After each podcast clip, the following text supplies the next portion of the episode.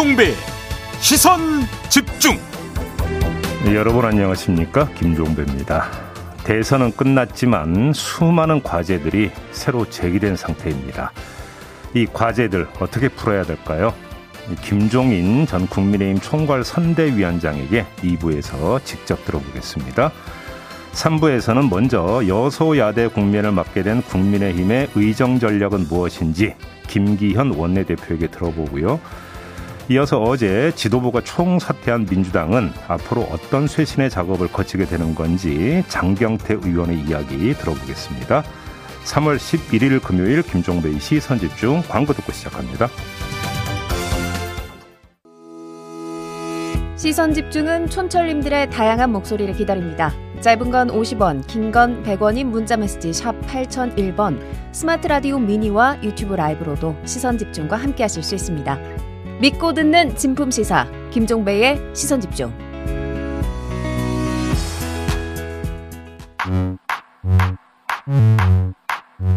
뉴욕에 뉴욕 타임즈가 있다면 시선 집중에는 JB타임즈가 있다.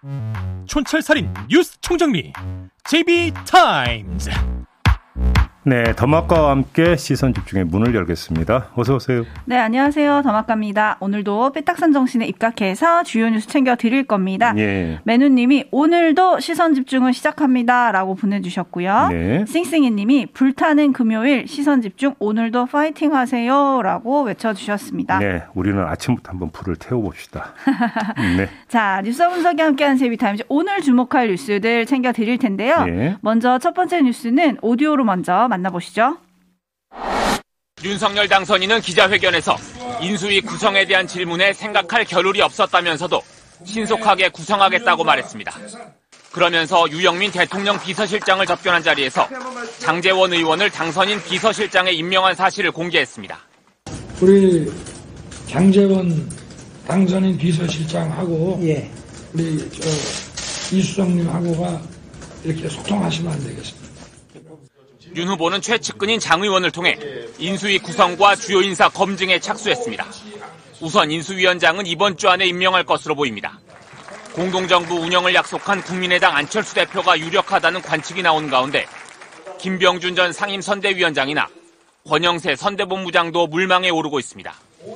이른바 윤핵관 논란의 당사자였던 장재원 의원이 비서실장에 전격 발탁되면서 권성동, 윤한홍 의원을 비롯한 다른 최측근 그룹들도 차기 정부 주요 인선에서 전면에 나서게 될지 관심이 쏠리고 있습니다. 네, 이제 한 명, 두 명 인선안이 발표가 되고 있죠. 네. 조금 전에 뉴스 리포트에서 등장했던 권영세 선대본부장 사무총장직을 겸하고 있었는데요. 네. 사무총장직 사퇴를 했습니다. 그래서 인수위 위원장이나 부위원장으로 가는 거 아니냐 이런 지금 예측 보도가 나오고 있는 상황이고요. 네. 인수위원장에는 뭐 안철수 대표를 비롯해서 김한길, 김병준, 권영세, 원희룡 이런 사람들의 이름이 지금 거론이 되고 있다 이런 보도였던 거죠. 어떤 구도로 봐야 될까요? 아무래도 제가 볼 때는 키는 권영세 의원인 것 같습니다. 음. 앞으로 어, 무게추는 인수위원회에 있다 이렇게 봐야 되지 않겠습니까? 네. 이렇게 되면 관건은 당과의 관계를 이제 어떻게 설정하고 협력을 어떻게 해 들어가느냐 여기에 있다고 봐야 되는데요. 자 여기서 먼저 떠올리는 그림은 비서실장인 장재원 의원과 당 대표인 이준석 대표 간의 관계 아니겠습니까? 음. 근데 둘의 사이가 별로 좋지 않다는 것은 공지의 사실 아니겠어요? 그렇죠. 이걸 모를 리 없는 윤석열 당선인이 장재원 의원을 비서실장으로 지명한 건 그만큼 복심으로 보기 때문이라고 봐야 될 것 같은데 네. 이렇게 되면은 중간에서 거중 조정을 할 사람은 반드시 필요하다는 이야기가 되겠습니다.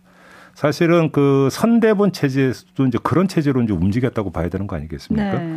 이렇게 놓고 본다면 선대본 체제에서 그 역할을 했던 사람이 바로 권영세 의원인데 그래서 권영세 의원을 두고 인수위원장이나 인수위 부위원장 이야기가 나오는 것도 바로 그런 구도에서 지금 이야기가 나오고 있는 것이다. 음흠. 이렇게 좀 그러니까 보면 될 것 같고요. 아, 인수위원장이냐 부위원장이냐로는 형식적 직함은 별로 그렇게 중요한 것 같지는 않고 실제로 어, 중요한 역할들은 권영세 의원이 맡게 될 것 같다. 이렇게 봐야 될 것 같습니다. 그리고 만약에 권영세 의원이 부위원장을 맡는다면 위원장 같은 경우는 어, 뭐라고 할까요? 이제 대외적으로 간판 역할을 하는 네. 총괄 같은 경우는 부위원장한테 맡기고 음흠. 이런 식으로 갈 가능성이 있지 않을까. 이렇게도 한번 읽어볼 수 있을 것 같습니다. 네, 그런데 또 오늘 조간을 보면은 권영세 의원은 일단 좀 쉬고 싶다. 음. 초기 목적은 윤석열 당선인을 만드는 거였기 때문에 음. 목적은 달성했기 때문에 재충전을 좀 하고 도울 네. 방법을 찾아보겠다라고 하면서 인수위에 들어가는 것에 대해서 약간은 거리를 두는 말을 했다고는 하는데 음. 뭐 요건 아무튼 지켜봐야 될 것 같고요. 근데 그거는 이렇게 읽어야 되는 거죠. 그러면 내 입으로 저 어디 가요라는 얘기 못 하잖아요. 그다음에 내 입으로 저 이거 하고 싶어요라는 얘기를 못 하는 거잖아요. 아, 못 하겠죠. 어찌 본다면 이거는 너무나 당연한 이야기인 것 같고요. 네. 두 번째는 쉬고 싶다는 생각이 실제로 그게 맞을 수도 있죠. 음. 왜 그러냐면 뭐 엄청나게 이제 그 강행군을 해왔던 거 아니겠습니까? 네. 선거 과정이라고 하는 게 그렇죠. 당연히 쉬고 싶은 마음은 인지 상정일 거라고 저는 생각을 하는데 근데 윤석열 당선인이 역할이 필요하다고 하면 쉴 수 있겠습니까? 따라서 권영세 의원의 생각보다는 윤석열 당선인의 생각이 더 중요할 것이다. 네. 이렇게 봐야 될 것 같습니다. 배영길 님이 윤회권을 다 앞세우면 미래가 어떨까요? 라는 의견 보내주셨고 네. 5445 님은 예. 결국 이준석 대표에 대해서 윤회관이 이겼네요 라고 보내주셨는데 요게 또 국민의힘이 풀어가야 될 숙제인 것 같아요. 일단 윤회관이 촌철님들의 머릿속 국민들의 머릿속에 너무 깊이 박혀 있고 또 하나는 지금 많은 촌철님들이 장재원 의원 이름이 나오면 아들 얘기를 많이 올려주시거든요. 그러니까 요런 거를 어떻게 딱 분리시켜서 잘 해나가시는지 요것도 국민들이 지켜보고 있다. 이런 말씀 전하고요. 윤석열 당선인은 오늘 안철수 국민의당 대표랑 오찬을 함께 한다고 하더라고요. 예. 요건 또 관심이 가는 뉴스거든요. 어제 이제 어떤 이야기가 나왔냐면 뭐 안철수 대표가 인수위원장직을 맞네 안 맞네 뭐 이런 이야기가 나왔을 때 이런 건 그러니까 합의한 바가 없다. 국민의당에서도 이런 얘기 나온 적이 있었죠. 네. 이렇게 놓고 본다면 합당을 한다라는 큰 틀에서 이제 단일화 과정에서 큰 틀에서 이야기는 있었지만 구체적으로 어떻게 한다라는 실행 방법은 또 논의를 안 했다라는 거잖아요. 이렇게 놓고 본다면 두 사람 간에 해야 될 이야기가 여러 가지가 있다고 봐야 되는 거고 네. 그런 차원에서 뭐 이 만남은 너무나 자연스럽고 당연한 만남이다 이렇게도 볼 수 있을 것 같습니다. 음, 어떤 얘기를 할지 또 예. 만나고 나오는 두 분의 표정이 또 음. 궁금해지는데요. 네. 지켜보도록 하겠습니다. 제비타임스 다음 주목할 뉴스도 역시 오디오로 먼저 만나보시죠.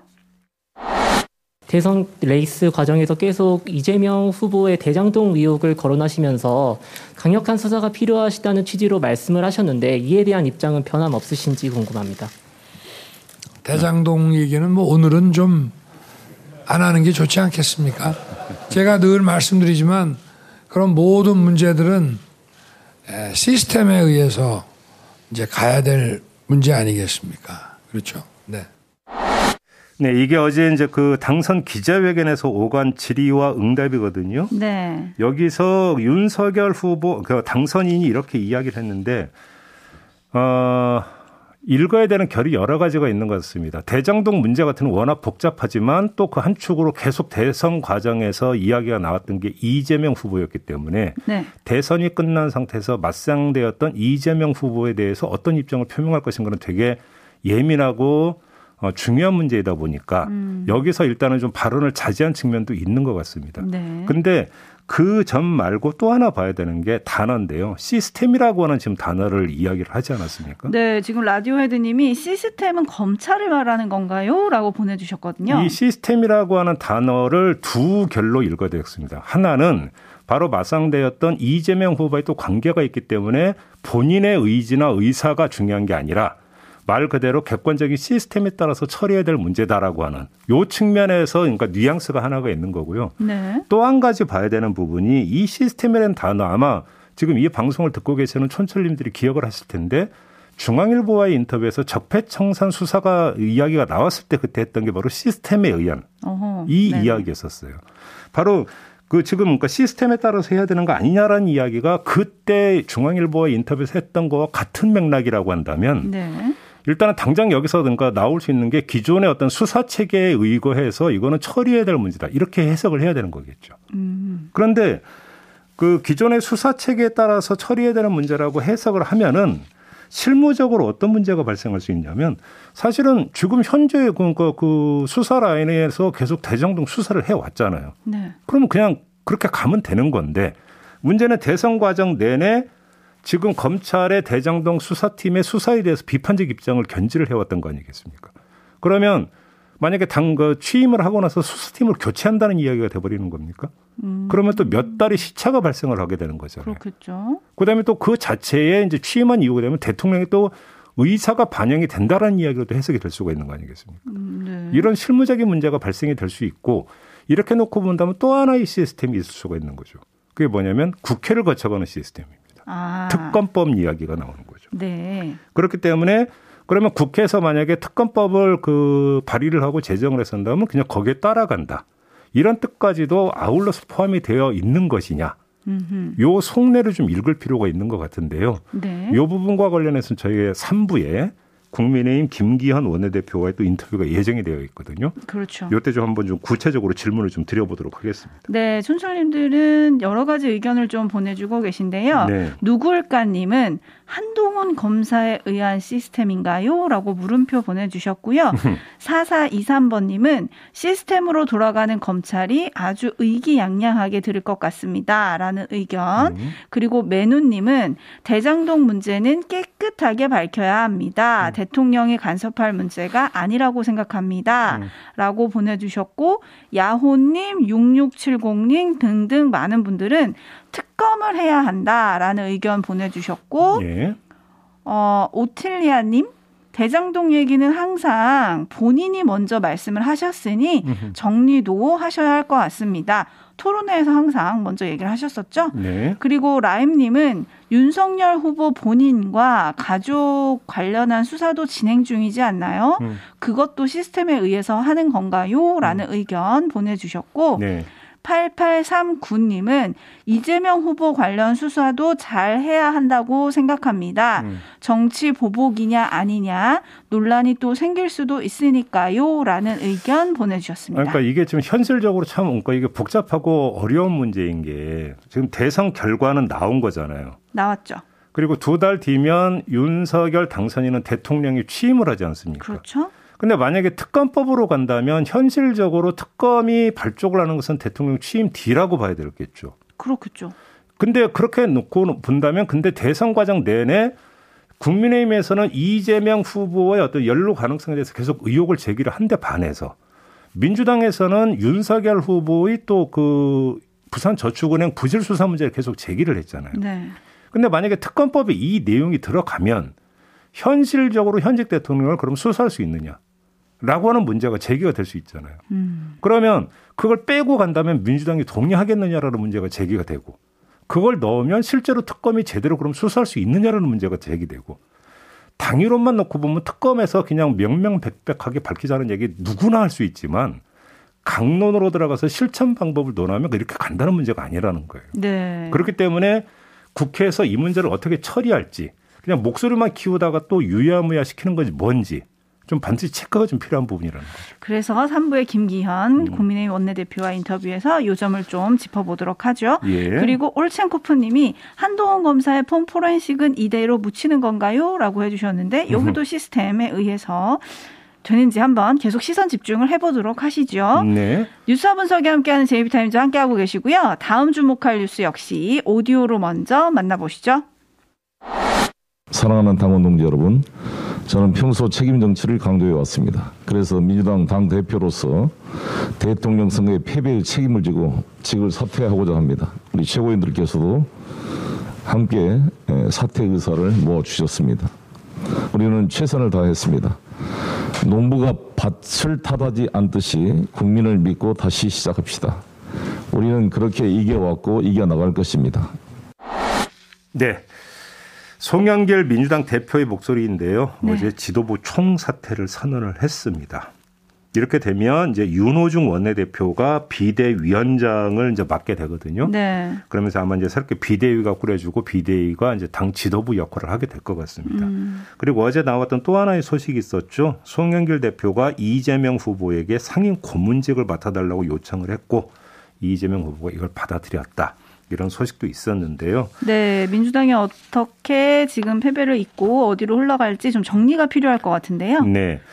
지금 6월에 지방선거가 예정이 되어 있잖아요. 네. 지금 석 달도 채 남지 않은 상황이기 때문에 지금 새 지도부를 선출하는 절차를 개시하는 건 현실적으로 불가능하다고 봐야 될 겁니다. 네. 따라서 방법은 비대위 체제로 일단 지방선거를 치르는 거는 어, 이거는 뭐 어쩔 수 없는 선택인 것 같아요. 음. 문제는 비대위원장을 누가 맡아서 누가 끌어가느냐라는 이제 문제가 남는데 지금 그 일단 원내대표가 비대위원장직을 맡게 돼 있지만 일단 원내대표가 비대위원장을 맡은 다음에 이제 비대위원장의 권한으로서 새로운 비대위원장을 위촉할 수는 있거든요. 네. 이전에 이제 그런 증가 그 경우도 여러 차례 있었기 때문에 음. 따라서 윤호중 비대위원장 체제로 그냥 쭉 가느냐 아니면 찍고 그러니까 새로운 비대위원장을 위촉하느냐 이 문제가 남아 있는 것 같은데 지금 민주당에서 나오는 이야기 같으면 전자 같아요.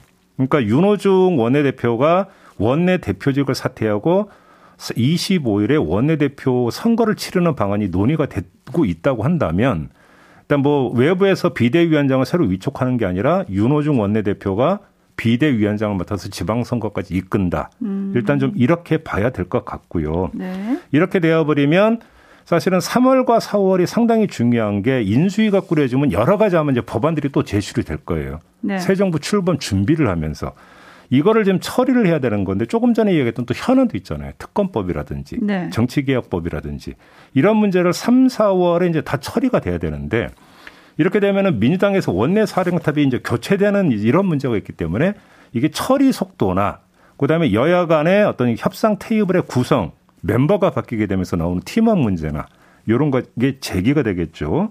이게 어떻게 될지 좀 봐야 되는 문제가 하나가 있는 것 같고요. 음. 이재명 후보가 상임 고문직을 맡았다. 위촉을 했고 이걸 수용을 했다라고 그런 것은 일단은 그렇게 큰 의미를 부여할 필요는 없을 것 같습니다. 네. 왜 그러냐면 당 대표를 맡았던 사람이나 그 위치에 그러니까 준하는 어떤 역할을 했던 사람 같은 경우는 상임 고문직을 계속 위촉을 해왔었습니다. 음. 그렇게 이해를 하면 될 것 같은데 네. 하나 체크를 해야 되는 것은 이재명 후보가 여기서 그냥 정치 인생을 끝낼 거냐. 그건 아니지 않느냐라는 지금 해석이 많이 나오고 있지 않습니까? 그렇죠. 만 57세라고.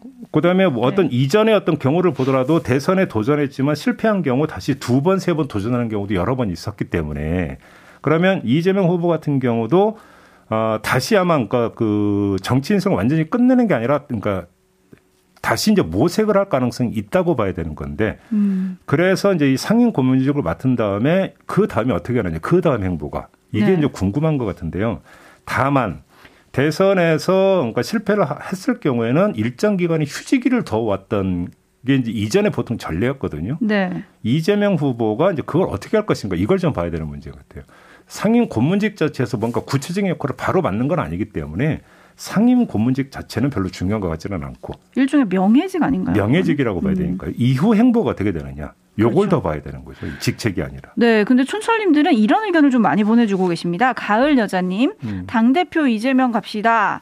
여린맘님, 당 대표 무조건 맡아야 합니다. 그리고 서울시장 출마해 주시면 안 될까요?라는 음. 의견 있고 음. 박록스님도 이재명 당 대표 체제가 여러모로 나은 대안인 것 같습니다. 음. 찐이 엄마님도 당대표 하셔야 합니다. 라는 의견 보내주고 계신데, 당대표에 도전해야 한다. 그리고 또 오늘 조간에도 이런 가능성을 제기하는 보도도 있었거든요. 네. 이 부분은 어떻게 보세요? 제가 볼 때 만약에 이제 당대표 선출은 지방선거 이후에 이제 그 실시가 될 것 같은데요. 이재명 후보가 만약에 당대표 도전해서 당대표로 맡았다고 치죠. 그러면 윤석열 정부도 출범을 하는 거잖아요. 네. 그러면 대통령과 야당 대표의 관계가 뭡니까? 대선에서 맞붙었던 경쟁자 맞상대였다라는 것입니다. 네. 과연 그걸 불사할 것이냐라고 하는 문제가 남아 있는 것이죠. 음흠. 그렇게 간단한 문제는 아닐 수도 있다라고 음. 좀 봐야 될 것 같습니다. 이재명 전 후보의 서울시장 출마설도 좀 얘기가 많이 나오던데. 글쎄요. 그러니까, 그러니까 대통령 선거에 도전했던 분이 바로 그러니까 시차도 두지 않고 그 다음에 서울시장에 도전한다. 저는 그렇게 현실성 있는 가능 그러니까 시나리오 같지는 않습니다. 음, 고세원님은 이낙연 전 대표는 미국 가신다던데 점점점 보내주셨는데 예, 그 이것도 보도, 어제 보도가 났죠? 예, 그 보도가 나왔더라고요. 네, 그 부분은 어떻게 보십니까? 그러니까 보통 그러니까 어떤 거냐면 그러니까, 그러니까 대선이 치러지고 이제 승자가 있고 패자가 있지 않습니까? 그러니까 패자의 경우는 일정하게 휴지기를 가져왔던 것이 일반적인 그러니까 그 이전의 어떤 경우를 보면 뭐 일반적인 스텝이었다라는 거예요. 네. 그러면 왜 그러냐면 어차피 이제 정부 출범 직후에는 새로 출범한 정부가 거의 모든 것을 장악을 하면서 그러니까 드라이브를 걸기 때문에 일정하게 거서 정치적 존재감과 위상을 올리는데도 한계가 있다라는 어떤 현실적인 측면도 또 있거든요. 네. 본인도 이제 호흡을 골라야 된다라는 문제도 있기 때문에 그래 왔던 것이고 어, 그런 점에서 그러니까 이재명 뭐라 그냥 후보라고 부르겠습니다. 전 후보. 전 후보의 이후 행보도 궁금하다는 점도 그래서 이제 그 말씀을 드린 거고요. 이낙연 위원장 같은 경우도 다시 그러니까 차기를 노리고 있다고 한다면 일단은 휴지기를 가지면서 한번 다시 어떤 추스르는 과정. 그래서 미국행 을 택한 것 이렇게 이해를 해야 될 것 같습니다. 네. 한편 이재명 전 후보가 직접 추적단 불꽃 활동으로 엠번만 사건을 처음 세상에 알린 박지원 위원장한테 네. 비대위 합류를 제안했다 이런 음. 보도도 어제 있었거든요. 네. 그래서 또 비대위가 어떤 면모를 가진 분들로 꾸려질 것이냐 이것도 좀 관심인데요. 음. 이 내용은 잠시 후 3부 장경태 의원과 한번 짚어보도록 하시죠. 예. 자 이렇게 마무리하겠습니다. 더마카 수고하셨어요. 고맙습니다.